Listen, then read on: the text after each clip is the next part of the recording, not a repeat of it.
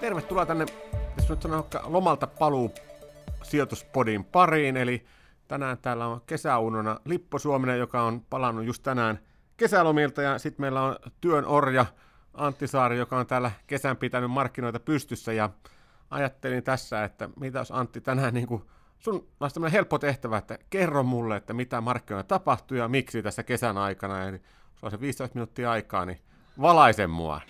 Aloita. Joo, siitä nyt lähdetään liikkeelle, mutta me lähdettiin vähän tuonne kesälomille semmoisessa kysymysmerkkitunnelmissa, ehkä aavistuksen pelokkaissa tunnelmissa, että mitä tässä nyt tuleman pitää, ja nyt kun mä katselen noita markkinakehityksiä tuolta kesältä, niin hitsi viekö, ihan turhaan tässä taas kerran oltiin peloissaan, eli heinäkuussa maailman osakkeet kolmisen prosenttia ylös. Se on ihan hurjan hyvä kuukausi. Ja aika laaja-alaisesti näyttää tuota nousua vielä olevan tuolla, eli mikä tässä on se perussyy? No varmaan se, että ne riskit, mitä me nähtiin ja mitä kaikki muutkin näki, niin oikeastaan mikään niistä ei vielä ole toteutunut. Mutta toisaalta samaan aikaan niin eipä niistä mikään ole tuossa hävinnytkään. Mutta se ehkä niinku, ihmiset oli vähän, tai sijoittajat oli vähän liiankin pessimistisiä siinä. Ja yksi asia, mikä on muuten hyvä muistaa, että kun katsoo sitä markkinoiden kehitystä, niin ei me hirveästi olla korkeammalla kuin siellä kesäkuun puolivälissä, eli siinä tultiin vähän alaspäin kesäkuun loppupuolella ja sitten otettiin vähän takaisin ja pikkusen yli.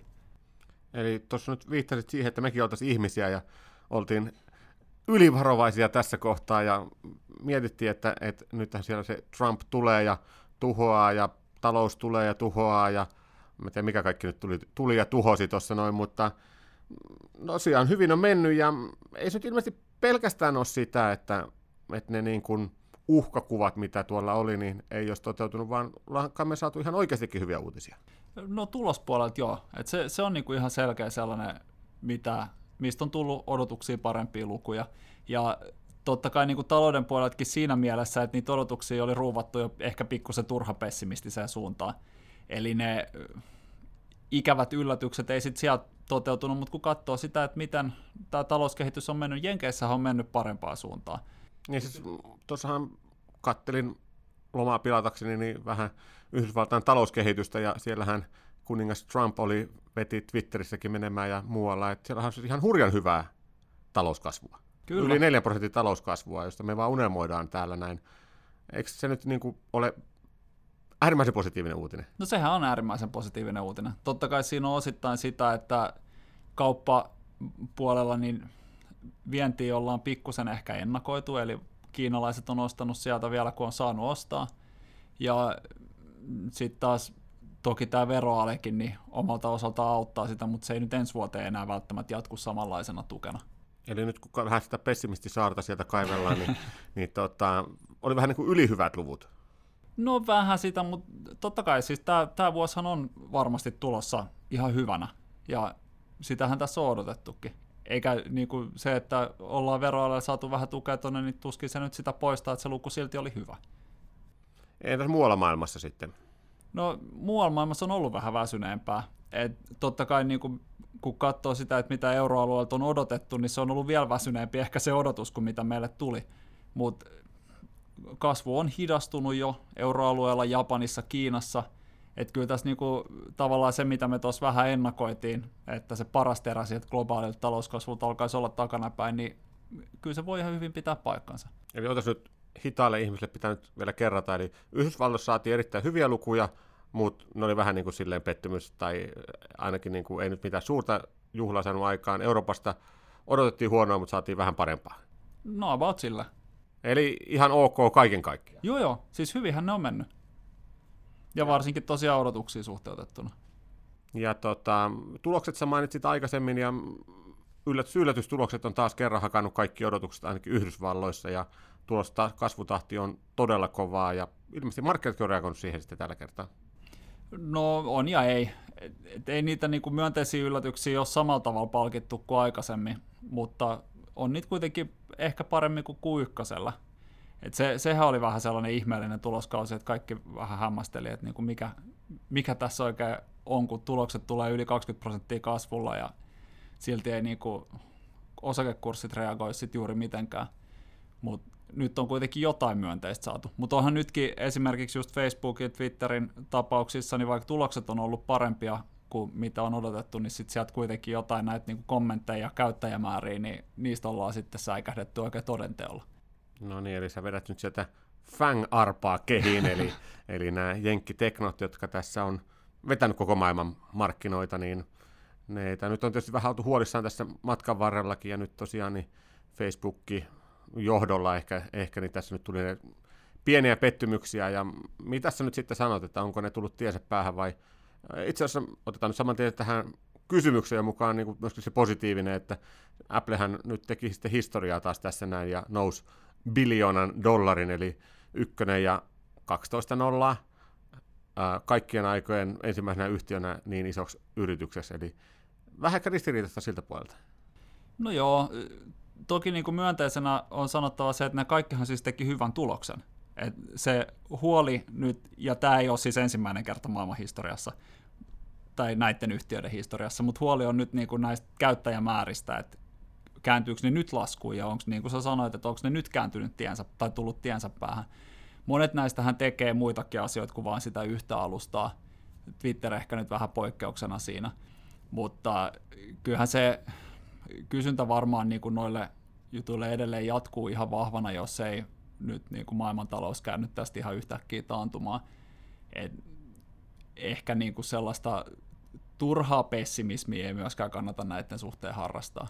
Niin, mutta toisaalta ehkä ne ei ole samanlaisia raketteja, mitä ne on tässä nyt ollut, jotta ne yksin pystyy koko maailman osakemarkkinoita vetämään, mitä ne on tehnyt tässä viime vuosina. Eli... No ei varmaan, ja sehän on sijoittajalle hyväkin asia, jos toi on vähän useimmilla harteilla toi nousu kuin muutaman teknon.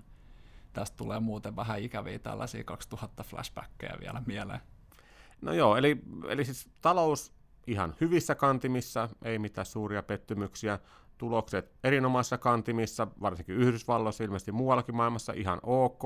Suomessa nyt on tietysti vähän uutisoitu tuolla, että on ollut yksittäisiä pettymyksiä, mutta ehkä se on tätä tyypillistä Suomea, että täällä on yksittäiset yritykset saa aika ison palstatilan, kun ne vähän heilahtaa ja tulos heilahtaa. Niin kyllä Suomessa noista isoista yrityksistä, niin se iso kuva on se, että ne on ollut enemmän pettymyksiä kuin sitten myönteisiä yllätyksiä. Mutta sitten taas koko Euroopan mittakaavassa, niin se on jo toisinpäin. Eli Suomi ei ole koko maailma tälläkään kertaa. Ei. No joo, eli nämä on ne vanhat tutut asiat, joista ollaan kyllä jauhettu täällä näin ehkä kyllästymiseen asti. Talous hyvä, tulokset erinomaiset ja sitten sit jotain negatiivista yritetään nyt kaivella kuitenkin esiin tuolta. Kauppasota eteni taas heinäkuussa ja ketään ei kiinnosta, niin, ei se nyt hirveästi tunnu kiinnostaa. Ehkä tossakin on vähän sellainen väsyneisyys tulossa, että ei oikein jaksa enää niin kuin joka ikiseen twiittiin reagoida, vaan odotetaan sit sitä, että mit, mitä sieltä nyt oikeasti tulee. Et nythän esimerkiksi Kiinan suuntaan on vain jatkuvasti lisätty löylyä, mutta sitten loppupeleissä niin siellä on edelleenkin se 36 miljardia, mitkä on niin kuin oikeasti niiden tullien alla. Ja kaikki muu on vielä odottamassa jotain. 10 ja 25 prosenttia ja 200 miljardia ja 500 miljardia ja 16 miljardia ja soijapapuja ja kaikkea muuta hauskaa, mitä me tässä ollaan kuultu. Eli, eli uutisvirtaa kyllä riittää. Mutta ilmeisesti oikeasti, näkyykö se nämä, tota, kauppasota nyt sitten sen kummemmin kuin se Yhdysvaltain parantuneena BKT, eli onko vähän ristiriitaista, että ne oli huonoja uutisia ja sitten se näkyy itse asiassa hyvänä uutisena? No sitten taas toinen juttuhan on se, että eihän niistä oikeasti ole hirveän paljon vielä voimassa. Et jos nyt niin kuin kokonaisuutena Yhdysvalloissa on mitä liian joku vajaa 100 miljardia tuontia niin tullien alasena, niin eipä se nyt vielä niin kuin oikeasti sitä, sitä venettä kaada. Ja ihan sama juttu toisaalta myöskin Kiinassa, että jos siellä nyt niin kuin 36 miljardille vientiä on pistetty jotain tulleja, niin ei sekään nyt vielä sitä venettä kaada. Toki Kiinan osalta on vähän se, että se talous on pikkusen ollut hidastumaan päin jo muutenkin. No palataan tuohon Kiinaan vielä kohta, mutta vielä yksi, yksi asia tuosta kauppasodasta, eli, eli voiko tässä nyt sitten sanoa niin, että me nähdään kuitenkin selkeästi se riski, että, että entäs jos se vaikuttaakin sitten enemmän, koska niin kuin sä sanoit tuossa, että paljon on puhetta, jotakin on tapahtunut, lisääntyvissä määrin tapahtuu, voisi sanoa näin, mutta tuntuu, että edelleenkin markkinat ei kauheasti ole reagoinut, eli onko tämä nyt semmoinen niin kuin isoin peikko tässä näin, mikä voisi vois tuonne iskeä? No, kyllä se vaara ehdottomasti on nyt olemassa ja varmaan enemmän kuin mitä me kevään mittaan ajateltiin, että silloinhan vielä jotenkin haluttiin uskoa, että kyllä siellä järki voittaa lopulta. Ja voihan, voihan tässä nytkin käydä niin. Voihan se järki lopulta voittaa. Mutta kyllä, niin kuin tässä juteltiin, niin on tuossa niin paljon tätä veivaamista edestakaisin tullut ja niin kuin enemmän ja vähemmän väärään suuntaan. Että kyllä se riski siitä alkaa kasvaa, että sieltä tulee joku oikeasti niin kuin liian merkittävä, että markkinat sitten enää jaksaisi sivuuttaa sitä. Niin, eli palataan taas siihen ensimmäiseen kohtaan, joka on se hyvä talous ja erinomaiset tulokset, niin kauppasota voikin aiheuttaa, että meillä ei olisikaan enää hyvää ja erinomaista, vaan olisi jotain muuta. No se riski on kyllä kieltämättä olemassa. Ja onhan tuolla ilmeisesti yksittäisiä yrityksiä, tuolla nyt kauppasota on enemmissä, tai sanotaan jossain määrin iskenyt, mutta se ei tietysti ole vielä niin paljon, että se koko markkina olisi tässä nyt onnistunut heiluttamaan, mutta kyllä varmasti on se, valitettavasti ollaan saatu puhua jo paljon ja tullaan ilmeisesti puhumaan sitten jatkossakin tästä. Näin. Joo, kyllä ehdottomasti. Ja kyllä siis siinä päivänä, kun tota, Applen puhelimetkin menee tullien alle, niin siinä, siinä päivänä kyllä siitä riittää sitten keskustelun aihetta. Sitten Apple ei ole enää mikä, tuhannen miljardin yhtiö sen jälkeen. No se vaara on ainakin olemassa. Joo, eli kyllä tämä niin kuin on semmoinen hankala keissi, että, että, että tota, tiedetään, että se on olemassa, mutta kukaan ei tiedä, mitä siinä tulee tapahtumaan. Ja ehkä vielä siihen sanottava se, että Trump on monta kertaa twiitannut, että hän haluaa vapaata ja reilua kauppaa, mutta haasteena tässä on se, että kun me ei tiedetä, mitä siinä välillä tapahtuu ja miten markkinat reagoi siihen, niin kyllä tämä on oikeasti aika merkittävä riski, mikä täytyy huomioida. No otetaan siitä nyt vielä se positiivinen puoli, tietysti siellä oli myöskin Euroopan kuningas Jean-Claude Juncker tapasi Trumpin kanssa ja hehän oli taas niin kuin parhaita kavereita ja lupasivat kaikkea hyvää ja kivaa tuossa noin, mutta onko se nyt niin kuin oikeasti ennen yhtään mistään? Niin, no siis toivotaan, että se kestää. Kiinan kanssahan vastaava kesti mitä yhdeksän päivää. Et... No, tämä on nyt kestänyt pidempään. Niin, se on nyt jo kestänyt pidempään, että ehkä se on sitten pysyvä. Vaikea sanoa, mutta kyllä siinäkin, niin kun, kun katsoo sitä, että mitä siellä nyt twiittailtiin, että Eurooppa lupasi ostaa kaikki ne soijapavut, mitä kiinalaiset ei enää osta Jenkeistä, niin vähän pelottaa se, että siellä on ehkä odotukset laitettu liian korkealle. Joo, se on mietitty tuossa, että EU-komissio sitten niin uusi so- soijapappujen ostaja, koska Euroopassa nyt ei kuitenkaan tätä suunnitelmataloutta ihan ole, että EU voisi päättää, että mistä yksityiset yritykset tai kuluttajat ostaa mitäkin tavaraa, että ei ehkä ihan niin helppoa, mitä niin kuin joskus tuolla julkisuudessa annetaan ymmärtää. Ei, ja sitten näiden elintarvikkeiden ja maataloustuotteiden osalta on vielä se, että meillä on paljon sellaista tota, sääntelyä, mikä käytännössä estää yhdysvaltalaisten elintarvikkeiden tuomisen maahan. Et vaikka tulleja ei olisi ollenkaan, niin sääntely silti kieltää niiden myymisen täällä. No otetaan nyt vielä, vielä sitten toinen riski, joka, tai sanotaan kysymysmerkki, joka tuolla nyt leijailee osittain kauppasodan seurauksena on toi Kiina, joka nyt vähän onnistui sivuttamaan tuossa noin vuoden alussa, että hyvin menee ja pidetään aina aisoissa, mutta nyt se uutisvirta sieltä on ollut vähän heikompaa ja osakkeetkin siellä on ottanut takapakkia, eli missä se Kiina nyt oikein menee? No se on, se on hyvä kysymys, ja totta kai siinä niin kuin mielenkiintoista on se, että hehän siis, tai siellä keskushallintohan on ruvennut elvyttää jo oikeastaan vuoden alkupuolella. Eli siellä on alettu jonkun verran laskemaan näitä pankkien reservivaateita, mikä sitten vastaa niin kuin aikamoista koronlaskua itse asiassa niin kuin meidän, meidän perinteisillä menetelmillä. Ja nyt se on tehty toistamiseen, ja samaan aikaan siellä on vielä tota, finanssipolitiikan eli valtion budjetin avulla elvytetty. Eli kyllä siellä siis selkeästi siellä keskushallinto on huolissaan siitä, että se talous menee pikkusen hitaampaa kuin mitä varmaan virallisissa luvuissa näkyy, mutta sitten taas kolikon kääntöpuolella on totta kai se, että kun näitä elvytystoimia tehdään, niin ennen pitkään ne alkaa vaikuttaa ja se talous sieltä nousee jälleen kerran. Ja nyt on hyvä huomioida se, että se yksi iso huolenaihe on ollut se valuutan juonin heikentyminen, ja nyt viime viikolla niin siellä kyllä pistettiin aika tiukkaa kapuloita rattaisiin siihen niin kuin juonin heikentymisellä spekulointia ainakin paikallisten toimesta. Eli se voi, voi hyvin olla sellainen viesti, mitä markkinat on nyt tässä odottanut, että ehkä tämä niin kuin pahin heikkeneminen Kiinassa olisi hetkellisesti ainakin takanapäin. Mutta näyttää siltä, että se Kiina luottamus on taas pikkusen niin kuin saanut kolhuja tuossa, ja, ja ehkä se on sitä tasapainoa ollut nyt taas, että miten voimakkaasti viranomaisia voi luottaa, että he hoitaa homman kotiin, miten täydellisesti se on keskusjohtoinen siellä oma kuningas.